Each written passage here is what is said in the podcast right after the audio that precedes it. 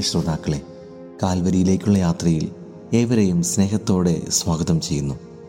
യേശുക്രിസ്തുവിന്റെ പീഡാനുഭവ യാത്രയിൽ സാക്ഷ്യങ്ങളായി മാറിയ ചിലരെ നമുക്ക് ധ്യാനിക്കാം. പീലാത്തോസ് ഈശോയുടെ വിചാരണയും വിധിയുമായി ബന്ധപ്പെട്ട് നാല് സുവിശേഷങ്ങളിലും നിറഞ്ഞു നിൽക്കുന്ന ഒരു വ്യക്തിയാണ് പീലാത്തോസ്. ഈശോയെ മരണവിധിക്ക് ഏൽപ്പിച്ചു കൊടുക്കാൻ തക്കവിധം മൂന്ന് കുറ്റങ്ങളാണ് മതനേതാക്കന്മാരുടെ പ്രേരണയാൽ ജനം ആരോപിക്കുന്നത്. ഒന്ന് ഈ മനുഷ്യൻ ഞങ്ങളുടെ ജനത്തെ വഴിതെറ്റിക്കുന്നു. രണ്ട് സീസറിന് നികുതി കൊടുക്കുന്നത് നിരോധിക്കുന്നു. മൂന്ന് താൻ രാജാവായ ക്രിസ്തുവെന്ന് അവകാശപ്പെടുന്നു. ഈ മൂന്ന് ആരോപണങ്ങളും രാഷ്ട്രീയ മേഖലയിലുള്ളവയാണ്. മതപരമായ ഒരു ആരോപണം കൊണ്ടുവന്നാൽ പിലാത്തോസിന്റെ മുൻപിൽ വില പോവില്ലെന്ന് അവർക്കറിയാമായിരുന്നതിനാലാണ് ഈ രാഷ്ട്രീയ കുറ്റങ്ങൾ ഈശോയിൽ ആരോപിക്കുന്നത്. ഇവ മൂന്നും അടിസ്ഥാനരഹിതമാണെന്ന് പിലാത്തോസ് പ്രഖ്യാപിച്ചു. അവൻ പറഞ്ഞു വധശിക്ഷ അർഹിക്കുന്ന ഒരു കുറ്റവും ഞാൻ അവനിൽ കണ്ടില്ല. വിശലൂക്കാട് സുവിശേഷം ഇരുപത്തിമൂന്നാം അധ്യായം ഇരുപത്തിരണ്ടാം വാക്യം. ഒരു കുറ്റവും ഞാൻ അവനിൽ കാണുന്നില്ല എന്ന് പിലാത്തോസ് പറഞ്ഞതായി യോഹന്നാൻ സാക്ഷ്യപ്പെടുത്തുന്നുണ്ട് പത്തൊൻപതാം അധ്യായം നാലാം വാക്യം. വിചാരണ വേളയിൽ പിലാത്തോസ് പറഞ്ഞു നിങ്ങൾ തന്നെ അവനെ കൊണ്ടുപോയി ക്രൂശിച്ചു കൊള്ളുവിൻ എന്തെന്നാൽ ഞാൻ അവനിൽ ഒരു കുറ്റവും കാണുന്നില്ല. വിശുദ്ധ യോഹനാന സുവിശേഷം പത്തൊൻപതാം അധ്യായം ആറാം വാക്യം.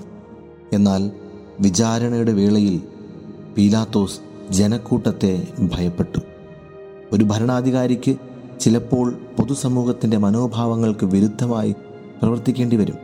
പ്രത്യേകിച്ച് ജനം തിന്മയ്ക്കായി മുറവിളി കൂട്ടുമ്പോൾ ഈശോ കുറ്റമറ്റവനാണെന്നും മരണശിക്ഷയ്ക്ക് അർഹമായ ഒന്നും അദ്ദേഹത്തിൽ കാണുന്നില്ലെന്നും പൂർണ ബോധ്യമുണ്ടായിരുന്നിട്ടും ഈശോയെ കുരിശുമരണത്തിന് വിട്ടുകൊടുക്കാൻ മാത്രം ഭീരുവായി പോയി അദ്ദേഹം.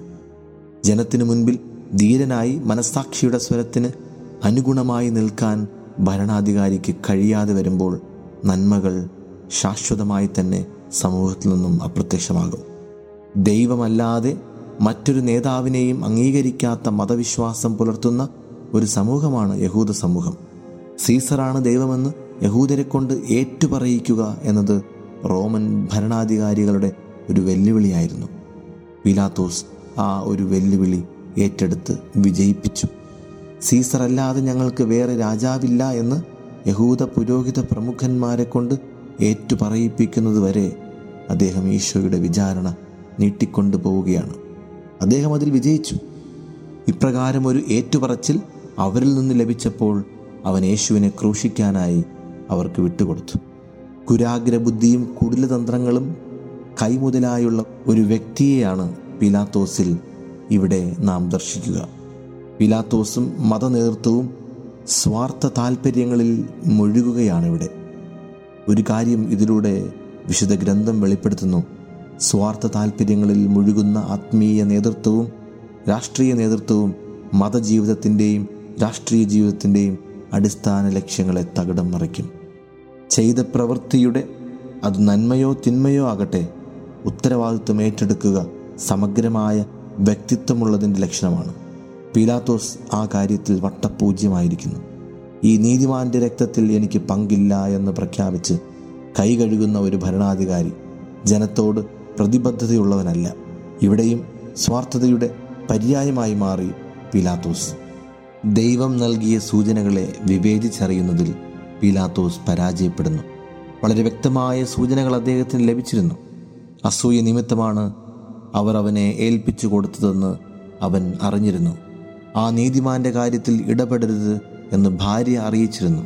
ഇങ്ങനെയുള്ള മതിയായ സൂചനകൾ ലഭിച്ചിട്ടും അതൊന്നും മനസ്സിലാക്കാതെ എല്ലാം സ്വയം അവഗണിക്കുന്നു. പ്രിയമുള്ളവരെ ദൈവം വ്യക്തികളിലൂടെയും സാഹചര്യങ്ങളിലൂടെയും നമുക്ക് നൽകുന്ന സൂചനകളെ നാം അവഗണിച്ചാൽ സത്യം തമസ്കരിക്കപ്പെടും.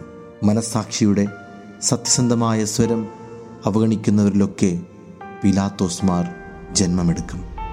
ആമേൻ.